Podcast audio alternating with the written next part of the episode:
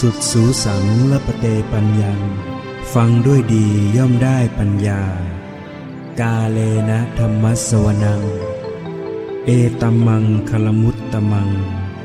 การฟังธรรมตามการ เป็นมงคลอันสูงสุด ต่อจากนี้ไปขอเชิญท่าน ได้รับฟังธรรมบรรยาย จากท่านพระครูเกษมธรรมทัตหลวงพ่อสุรศักดิ์เขมรังสี แห่งสำนักปฏิบัติกรรมฐาน วัดมเหยง ตำบลหันตรา อำเภอพระนครศรีอยุธยา จังหวัดพระนครศรีอยุธยา ณ บัดนี้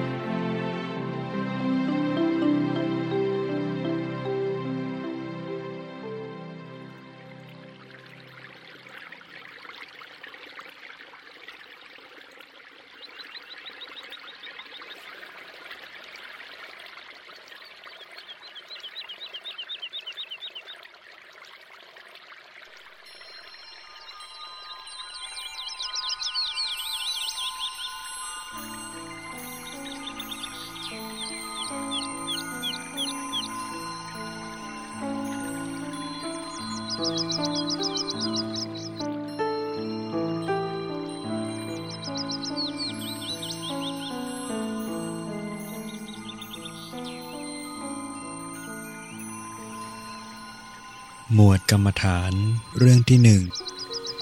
ข้อปฏิบัติที่ไม่ผิด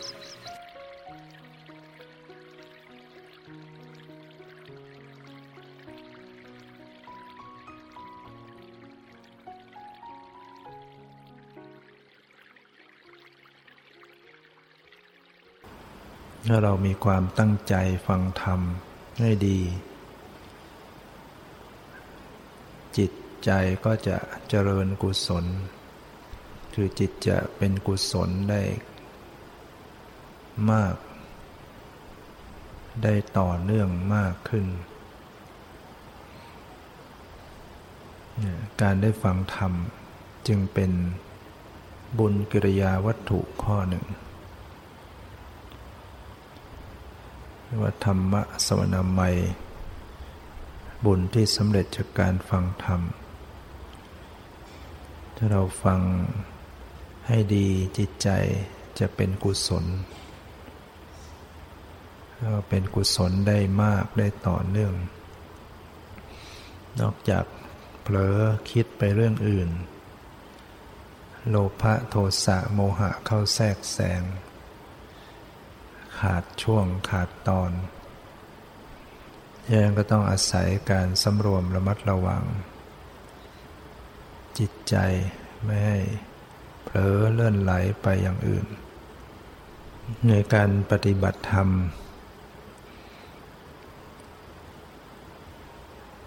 ก็คือการมีสติรึกรู้เท่าทัน ไม่ให้อกุศลธรรมเกิดขึ้น หรือเมื่อกุศลธ หรือเมื่ออกุศลธรรมเกิดขึ้น ก็ระลึกรู้ ว่าอากุศลธรรมเกิดขึ้น เพื่อละเพื่อสละ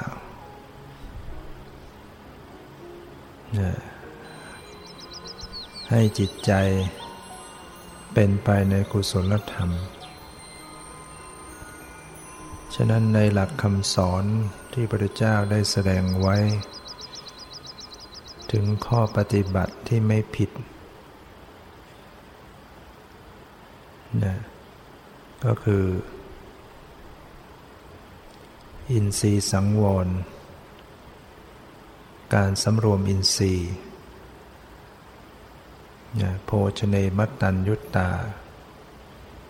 การรู้จักประมาณในการบริโภคอาหาร ชากรยานุโยกประกอบความตื่นอยู่เสมอ ในส่วนของอินทรียสังวรศีล การสำรวมอินทรีย์ ก็จะเป็นศีลอยู่ด้วย ในปริสุทธิศีลจตุปริสุทธิศีล ซึ่งกล่าวถึง ปาติโมกสวรศีล การสำรวมในปาติโมกคือในข้อที่พระเจ้าบัญญัติ ห้ามไว้บัญญัติ เป็นเครื่องอยู่ ถ้าไปล่วงละเมิด ก็เป็นการผิดวินัยผิดศีล นะของพระพิสุก็ 227 ข้อ ที่จะต้องรักษาไว้ ไม่ล่วงละเมิด ถ้าไปล่วงละเมิดก็เป็นความผิดเรียกว่าเป็นอบัติถ้าเป็นอบัติ ก็ต้องชำระ ต้องปรงอบัติ นะให้ปาติโมกสังวรศีลนี้ได้บริสุทธิ์ เป็นแม่ชีบาศกบาสิกา ก็พึงรักษาศีลแปดให้บริสุทธิ์ เป็นสมณเณรก็รักษาศีลสิบให้บริสุทธิ์ เป็นครวาสก็รักษาศีลห้าให้บริสุทธิ์ และศีลนั้นเป็นบาทเป็นฐานสำคัญเนี่ยเราจะสร้างบ้านสร้างตึก ก็จะต้องวางรากฐานให้ดีนะตอกเสาเข็มเทคานคอดินให้ดีให้แน่นหนา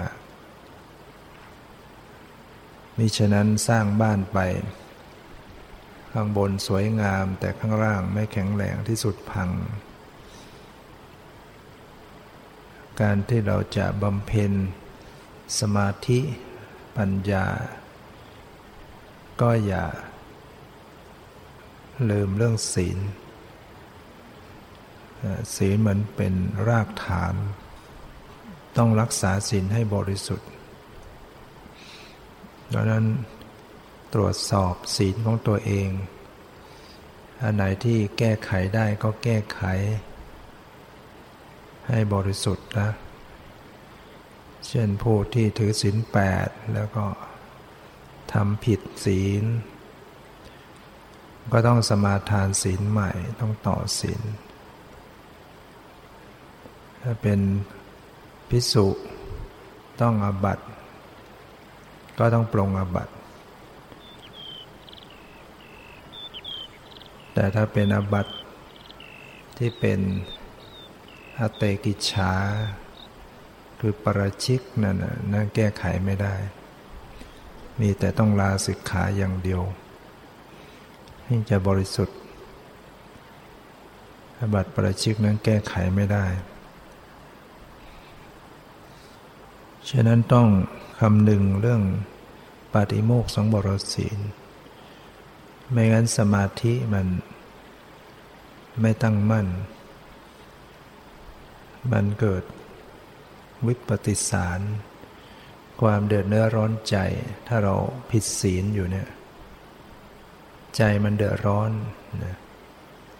กินแหนงแข่งใจ เดือดร้อนใจ ถ้าผิดศีลอยู่เนี่ยเราจะไปมีสมาธิได้อย่างไรฉะนั้นถ้าเป็นผู้มีศีลบริสุทธิ์ ชำระศีลให้บริสุทธิ์ซะ ศีลก็จะเป็นปัจจัยให้เกิด ปราโมทปราโมทก็เรียกว่าจิตใจบันเทิง เกิดปิติอ่อนๆแล้วใจปลอดโปร่ง ไม่เดือดเนื้อร้อนใจ ปราโมทก็จะเป็นปัจจัยให้เกิดปีติ ความอิ่มเอิบใจเกิดขึ้น มีปิติก็ทำให้เกิดปัสสัทธิความสงบ เกิดความสุขเกิดสมาธิ เกิดปัญญาญาณนะเนี่ยศีลเนี่ยสำคัญ ถ้ามีศีลดี มันก็พร้อมที่จะมีสมาธิได้ จิตใจมันมันไม่มีเครื่องเดือดเนื้อร้อนใจ อินทริยสังวรศีลการสำรวมอินทรีย์ ก็ต้องมีนะอินทรีย์คือความเป็นใหญ่จากขุนทรีความเป็นใหญ่ ในการเห็นก็คือตา โสตินรีความเป็นใหญ่ในการฟังก็คือหู ต้องสำรวมตาสำรวมหู คานินทรีย์ความเป็นใหญ่ในการดมกลิ่น ก็คือการต้องสำรวมคานินทรีย์คือจมูกในการดมกลิ่นสำรวมในชิวหินซีความเป็นใหญ่เป็นผู้ปกครองคือลิ้น กายยินทรีย์ความเป็นใหญ่ในการรับผลพารมสำรวมกายในการสัมผัสผลพารมต้องมีสติสำรวมระวัง ไม่ให้เกิดความยินดียินร้าย ไม่ให้อกุศลธรรมบาปกรรมเกิดขึ้น ในขณะสัมผัสกายมนินทรีย์ความเป็นใหญ่ ในการรับอารมณ์คือางใจฉะนั้นอินทรีย์หกคือตาหูจมูกลิ้นกายใจ จะต้องสำรวม ไม่ให้อกุศลบาปกรรมเกิดขึ้นในขณะเห็น ในขณะได้ยิน ขณะรู้กลิ่น รู้รส รู้สัมผัสคิดนึก รับรู้เรื่องราว ต้องสำรวมระมัดระวังนั่นคือต้องมีสติ ไม่ให้โลภะโทสะโมหะเกิดขึ้น ฉะนั้นจะต้องคอยระมัดระวัง คอยพิจารณาดูเสมอ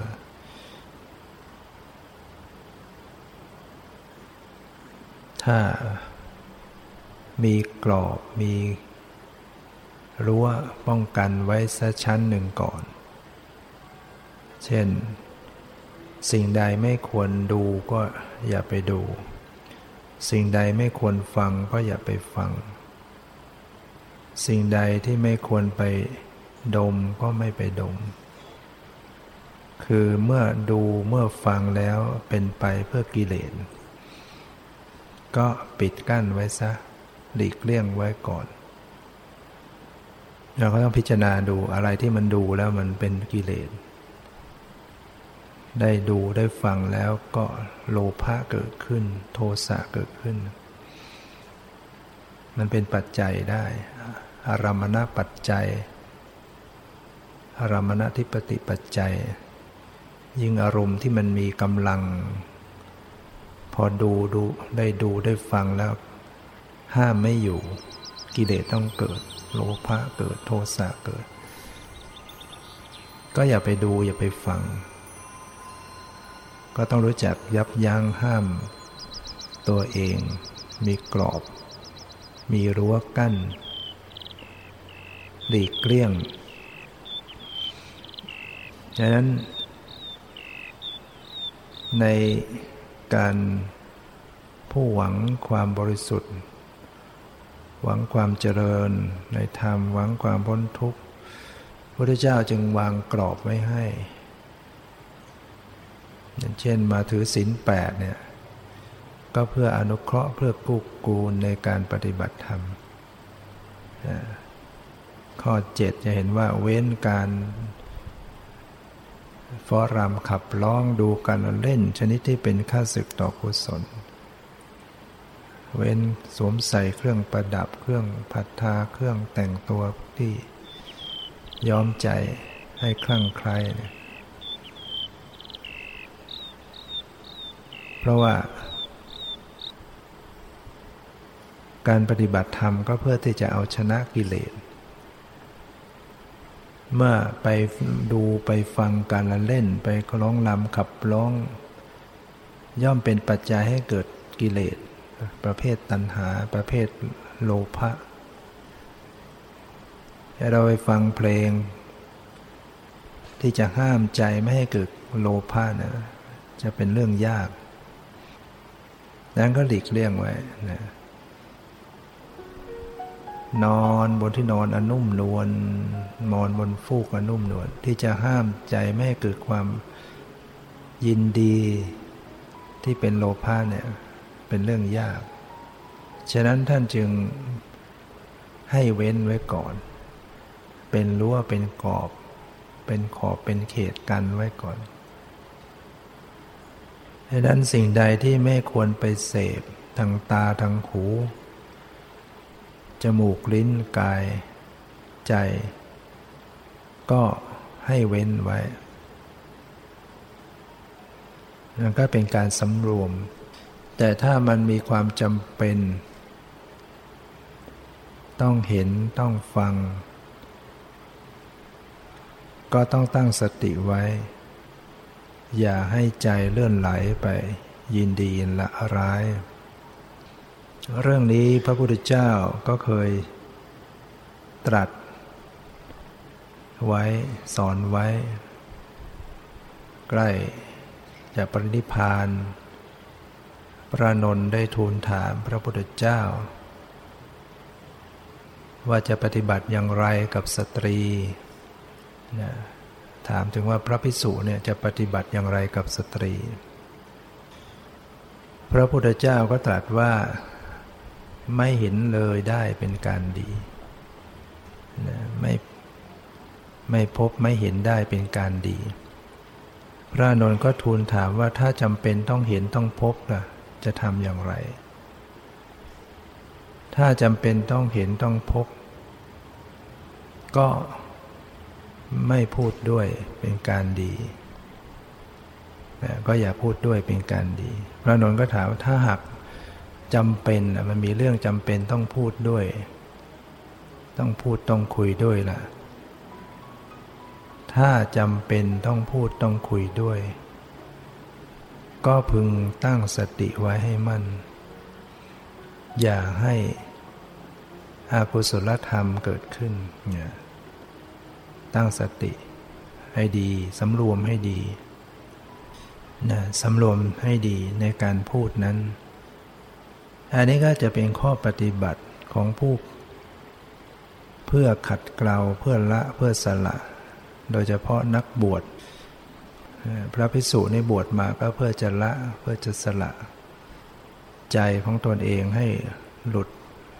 ลอดพ้นจากกิเลส ที่มันเป็นเหตุให้เกิดทุกข์อยู่เนี่ยสำหรับญาติโยมที่มาบวชมาปฏิบัติธรรม ก็มาเจริญรอยตามพระพระสงฆ์พระอริยเจ้าทั้งหลายที่เราจะมาขัดเกลา มาชำระจิตใจของเราให้สะอาดให้บริสุทธิ์ เราก็ต้องปฏิบัติ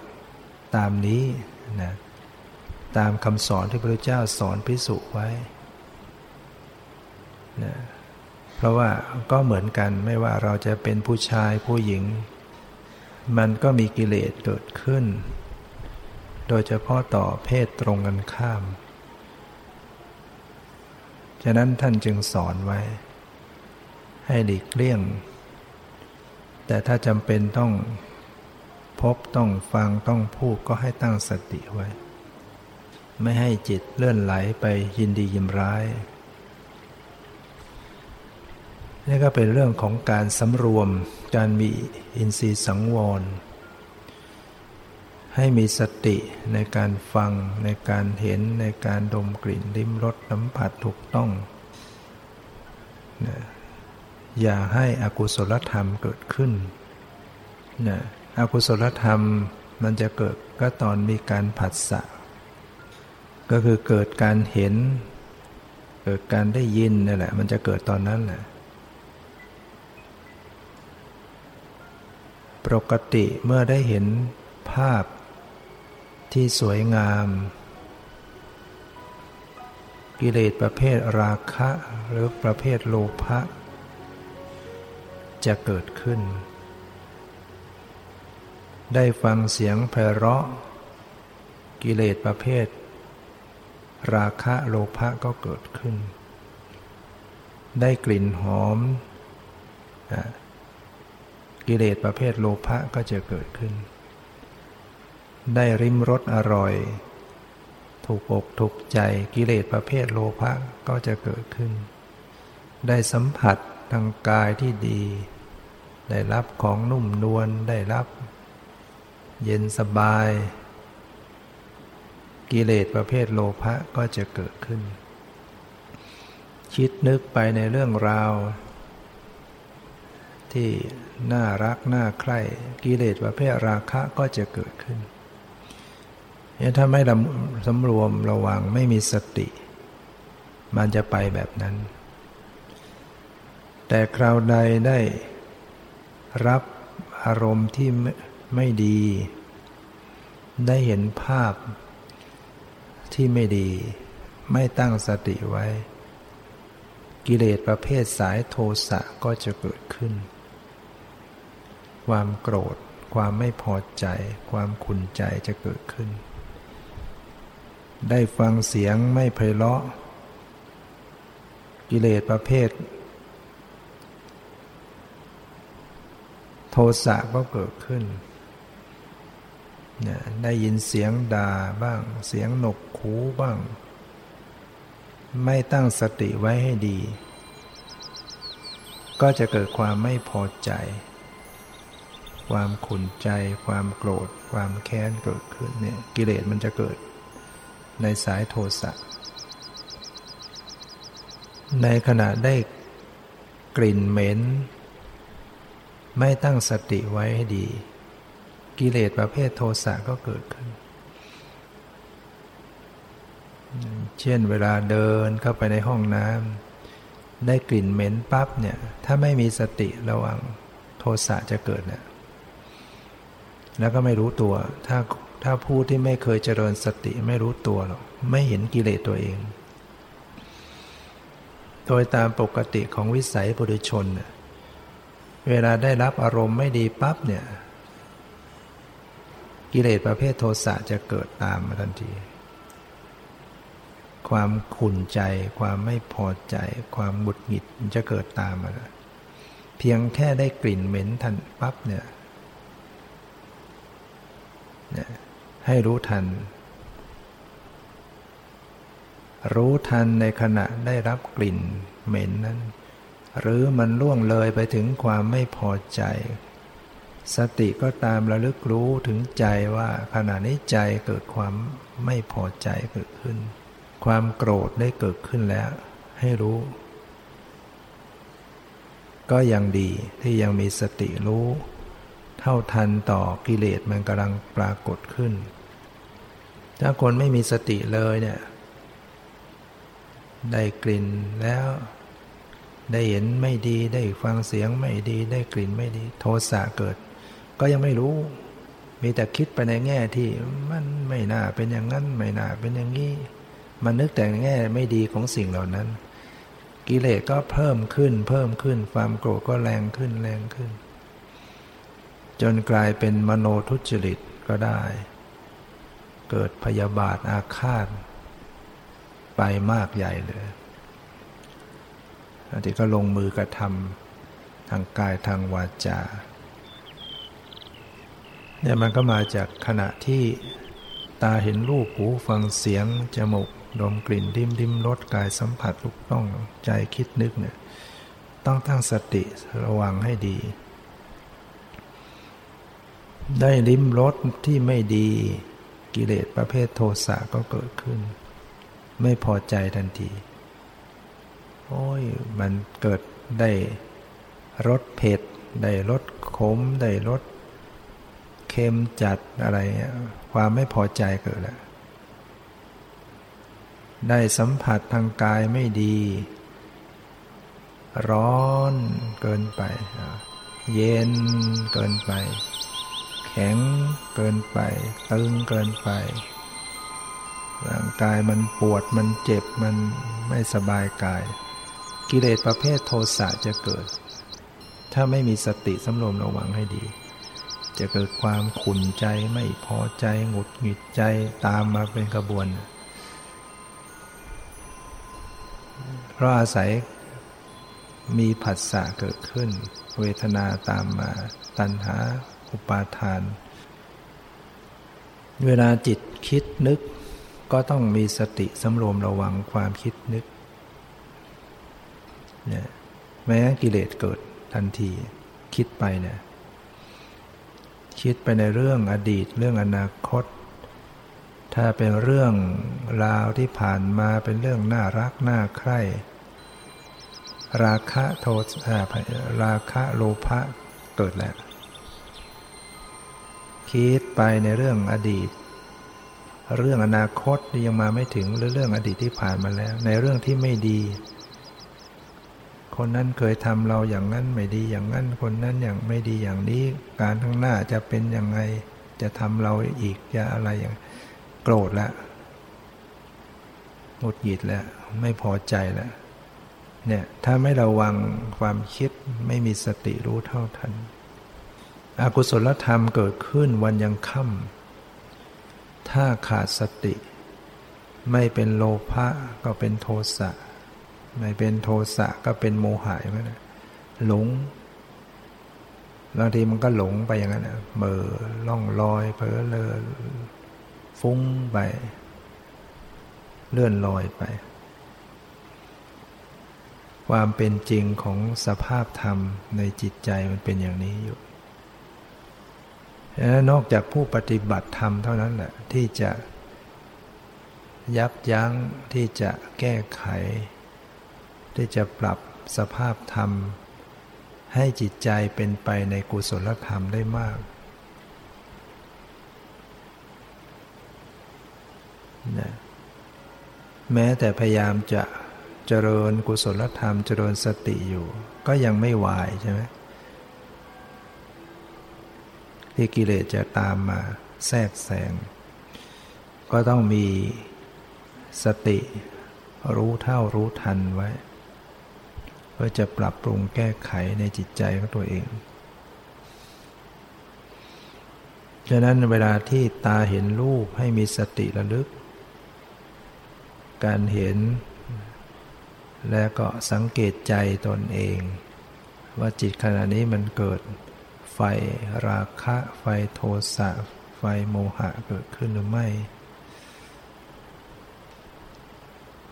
ได้ยินเสียงก็ให้มีสติลึกรู้สภาพได้ยิน รู้ใจตัวเองไว้ สัมผัสถูกต้องทางกายแล้วลึกรู้มาดูใจรักษาใจไว้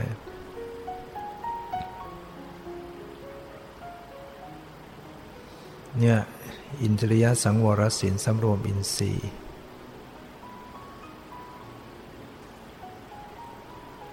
ในการปฏิบัติธรรม จะต้องพยายามเจริญสติ อยู่ทุกขณะทุกอิริยาบถทั้งอิริยาบถใหญ่ ทั้งอิริยาบถย่อย ในอิริยาบถย่อยต่างๆขณะก้าวไปข้างหน้าถอยกลับมังหลังให้ทำความรู้สึกตัวไว้ ทำความรู้สึกตัวในการคู่อวัยวะ เหยียดอวัยวะเข้าแขนขาก้มเงย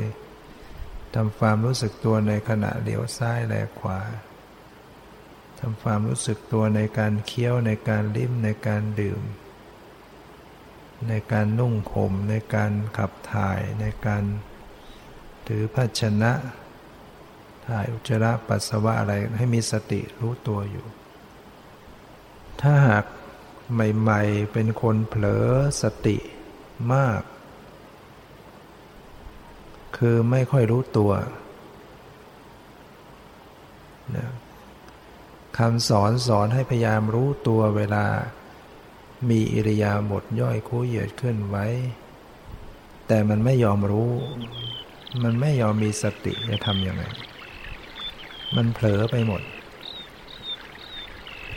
ก็จำเป็นต้องมีศาสกะสัมชัญญะ รู้จุดมุ่งหมายรู้เป้าหมายของการไปของการกระทำนั้น ๆ เช่นเวลาที่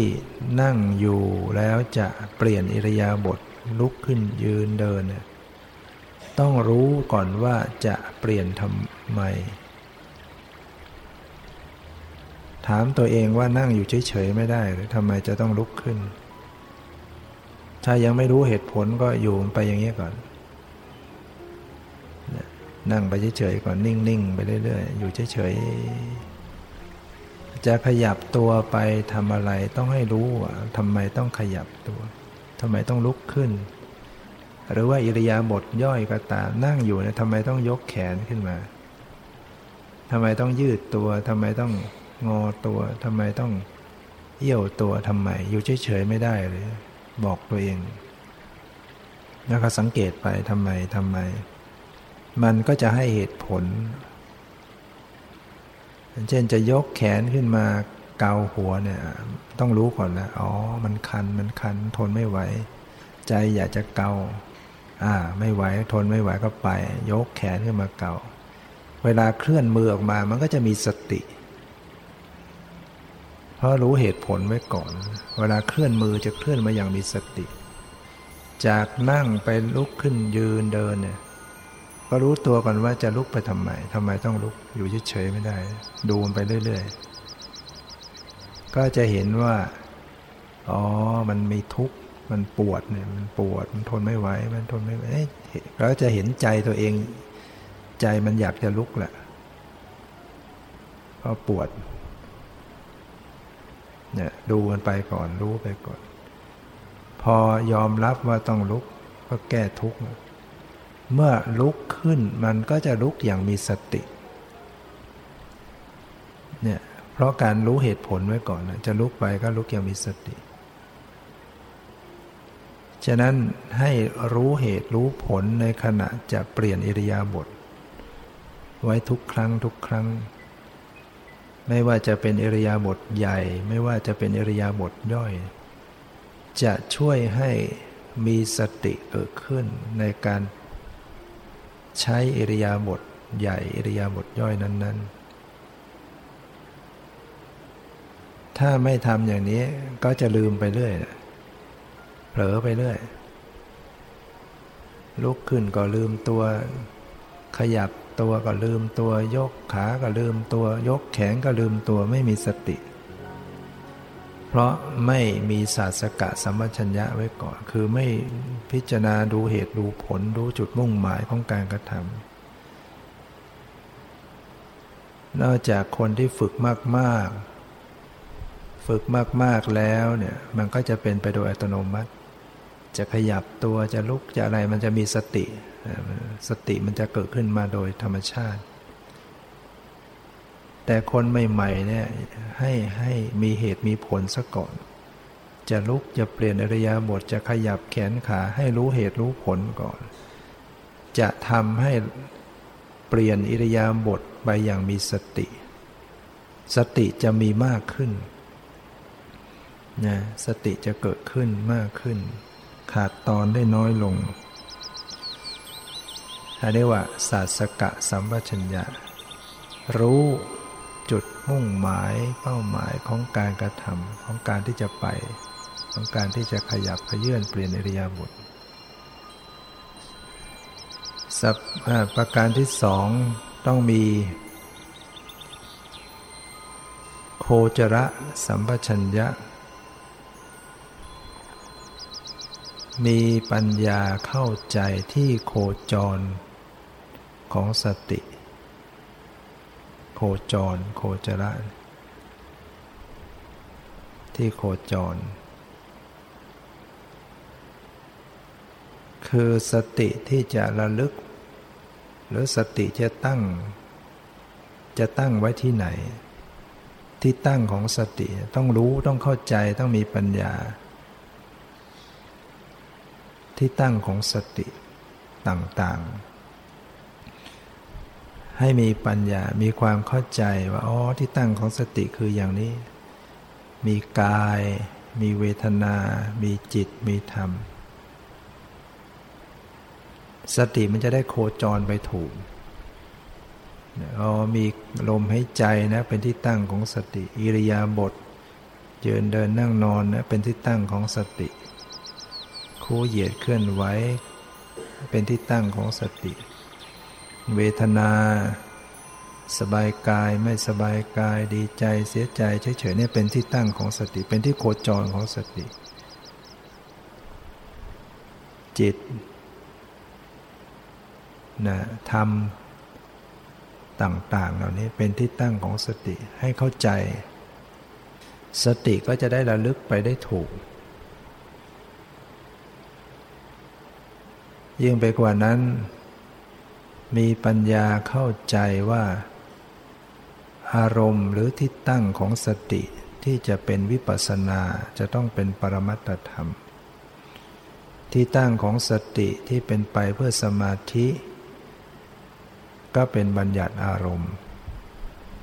เข้าใจบัญญัติเข้าใจปรมัตนะปรมัตธรรมคือรูปนาม ก็มีปัญญาเข้าใจว่าอย่างไหนอารมณ์อย่างไรถึงจะเป็นปรมัตถ้าไม่เข้าใจก็สติก็โคจรไปไม่ถูกระลึกไปไม่ถูก บัญญัติอย่างไรที่จะเป็นกรรมฐาน ถ้าบัญญัติเป็นเรื่องเป็นราวอย่างนั้นไม่ใช่เป็นกรรมฐาน ปล่อยให้จิตไปตามเรื่องนั้นเรื่องนู้นเรื่องบ้านเรื่องการงาน อย่างนั้นไม่สามารถเป็นประโยชน์ ให้จิตตั้งมั่นได้ ถ้าเป็นบัญญัติที่ เป็นลมให้ใจเข้าออก ยาวสั้น เข้าออกยาวสั้นก็ดี หรือว่า ความหมาย หรือว่ารูปร่างสันฐานของกาย เหล่านี้ถึงจะเป็นบัญญัติ แต่ก็เป็นบัญญัติที่เป็นที่ตั้งของสติให้เกิดความตั้งมั่นให้เกิดสมาธิ มีความเข้าใจว่า อารมณ์ที่เป็นปรมัตธรรม ที่จะเป็นที่ตั้งของสติที่จะเป็นวิปัสสนานั้นคืออย่างไรเราเข้าใจอ๋อที่กาย ที่จะเป็นปรมัตก็คือ ความไหว ความเย็น ความร้อน ความอ่อน ความแข็ง ความหย่อน ความตึง ความสบาย ความไม่สบาย รวมพูดย่อๆ ความรู้สึกต่างๆ อันนี้เป็นปรมัตธรรม เป็นที่โคจรของสติที่จะเป็นวิปัสสนา เข้าใจปรมัตธรรม ลักษณะของรูปนามที่กาย ความเย็น ความรู้สึกเย็น ความไหว ความแข็งอ่อน ที่ไม่ใช่รูปร่างไม่ใช่ความหมาย อันนี้คือ ปรมัตธรรมเป็นที่ตั้งของสติ ให้เข้าใจ ทางหูเข้าใจว่าปรมัตก็คือเสียงคือการได้ยินนั่นแหละ เป็นปรมัตถ้าสติที่จะระลึกให้เป็นไปวิปัสสนาก็ต้องระลึกให้ตรงต่อสภาพได้ยินเสียง ไม่ใช่ ไปนึกถึงความหมายของเสียง ไปนึกถึงชื่อของเสียง แต่ระลึกเพียงแค่ได้ยินเสียง ทางตาก็คือสภาพเห็น ไม่นึกออกไปเป็นคนเป็นสัตว์สิ่งของ จึงจะมาเป็นวิปัสสนา ทางจมูกก็คือกลิ่นรู้กลิ่น ไม่นึกออกไปว่ามันกลิ่นอะไรอย่างไร ทางลิ้นก็แค่รสรู้รสไม่ตีความหมายว่ามันรสอะไร นั่นก็จะเป็นปรมัตธรรม ทางกายก็ระลึกแค่ความรู้สึกเย็นร้อนอ่อนแข็งหย่อนตึงสบายไม่สบาย ไม่ตีความหมายไม่ขยายออกเป็นเป็นรูปร่าง จึงจะอยู่แค่ปรมัตจึงจะมาเป็นแนวทางของวิปัสสนา ทางใจก็ระลึกรู้เมื่อเวลานึกคิด ก็รู้ที่ความนึกคิดไม่ใช่ไปสาไปว่าคิดเรื่องอะไรอย่างไร รู้แค่คิด เข้าใจว่าปรมัตธรรมทางใจ ยังมีสิ่งที่ปรุงที่ประกอบกับจิต ทั้งเวทนาสัญญาสังขาร ที่เป็นความรู้สึก ก็เป็นสภาวะปรมัตสบายใจไม่สบายใจ ความจำได้ไม่รู้ ความปรุงแต่ง ความรักความชัง ความสงบไม่สงบเป็นต้น มีความเข้าใจว่าสิ่งเหล่านี้แหละ คือตัวสภาวะคือปรมัตเป็นที่ตั้งเป็นที่โคจรของสติที่จะเป็นไปในทางวิปัสสนา ถ้ามีความเข้าใจแล้วก็จะทำให้สตินั้นโคจรไปได้ตรง ระลึกไปได้ถูก ต่อสภาวะธรรม นี่เรียกว่ามีโคจรสัมปชัญญะ ความเข้าใจที่โคจรเป็นไปของสติ ทั้งเป็นไปเพื่อสมาธิทั้งเป็นไปเพื่อปัญญา และประการที่สามสัพพยะสัมปชัญญะ มีความฉลาดหรือมีปัญญา มีความเข้าใจในสัพพายะ คือความเหมาะสมนะความสบายความเหมาะสม นั่งตั้งกายอย่างไรที่มันเหมาะสม มัน มันไม่เกรงไม่เคร่งเครียด จะวางท่าทีของกายอย่างไรที่มันเหมาะสมที่มันสบาย ยืนอย่างไรที่มันจะยืนอย่างสบาย เดินอย่างไรที่มันเดินอย่างสบาย นอนอย่างไรที่มันมันสบายหรือความสบายในที่นี้ คือเอื้ออำนวยต่อสติปัญญานะไม่ใช่สบายแบบเป็นไปเพื่อกิเลส สบายแบบกิเลสก็ไปอย่าง มีแต่จิตใจเลื่อนไหลลุ่มหลง สบายในที่นี้ต้อง เป็นไปเพื่อประโยชน์ของสติสัมปชัญญะ วางท่าทีของกายให้ถูกต้อง วางท่าทีของจิตใจให้เหมาะสม ไม่ให้มันเครียด ไม่ให้มันเกรง ไม่ให้มันเคร่งเครียด ปรับผ่อนคลี่คลายให้มันสบายให้มันพอดี ให้มันเป็นไปเพื่อสติสัมปชัญญะเนี่ยก็ต้องรู้จักปัญญา มีความฉลาดนะต้องต้องปรับให้ดี สภาพของกายของใจ ให้มันเหมาะสมตั้งสติกำหนดดูลมให้ใจ จะหายใจอย่างไร สติไปตั้งกำหนดอย่างไรที่มันสบาย เพ่งเกินไปอ้ามันก็แน่นมันก็ตึงหย่อนเกินไปมันก็ลืมมันก็หลงมันก็เผลอเราต้องรู้จักพอดี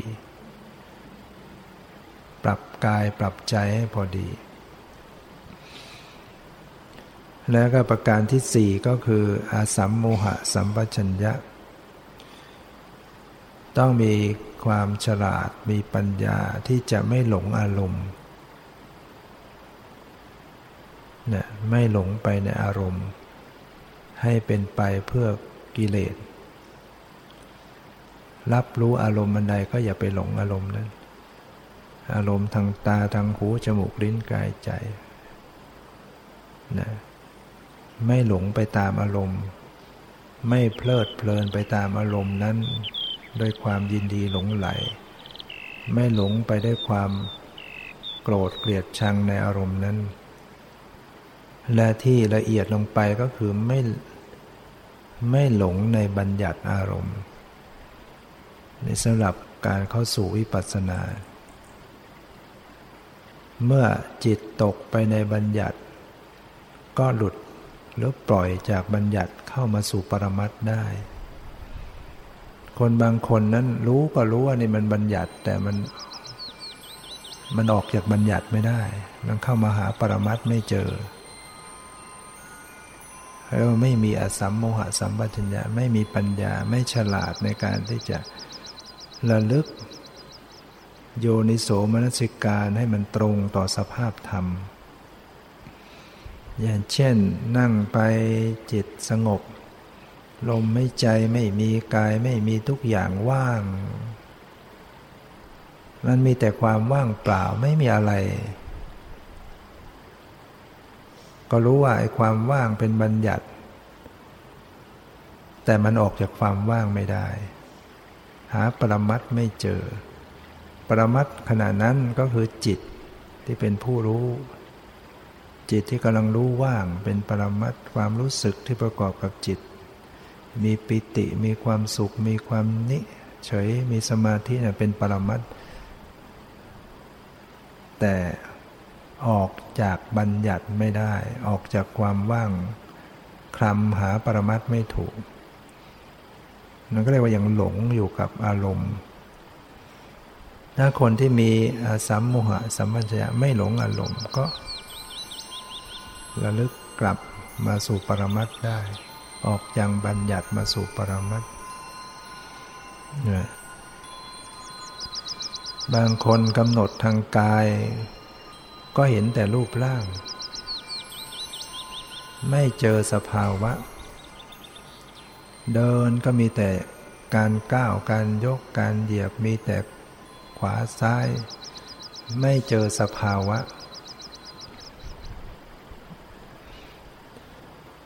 จิตใจ อันเป็นสภาพรู้อารมณ์ ก็เป็นสภาวธรรม ความนึกคิด ความจำได้หมายรู้เหล่านี้เวทนาที่เกิดกับจิต ความสบายใจความไม่สบายใจ เป็นสภาวธรรมให้กำหนดรู้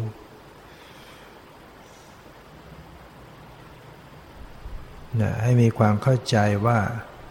อารมณ์ใดถ้าหากเป็นเรื่องราวเป็นความหมายอันนั้นเป็นบัญญัติ อารมณ์ใดมันเป็นรูปร่างสันฐาน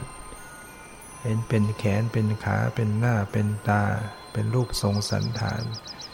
ของกายจะเป็นบางส่วนหรือเป็นทั้งตัวก็เป็นบัญญัติอารมณ์ อารมณ์ใดที่เป็นชื่อเป็นภาษา ก็ให้รู้ว่านี่เป็นบัญญัติอารมณ์นั้นสภาวะที่เป็นปรมัตจะปลอดจากชื่อ ปลอดจากความหมาย ปลอดจากรูปร่างสันฐานจะเป็นปรมัตธรรม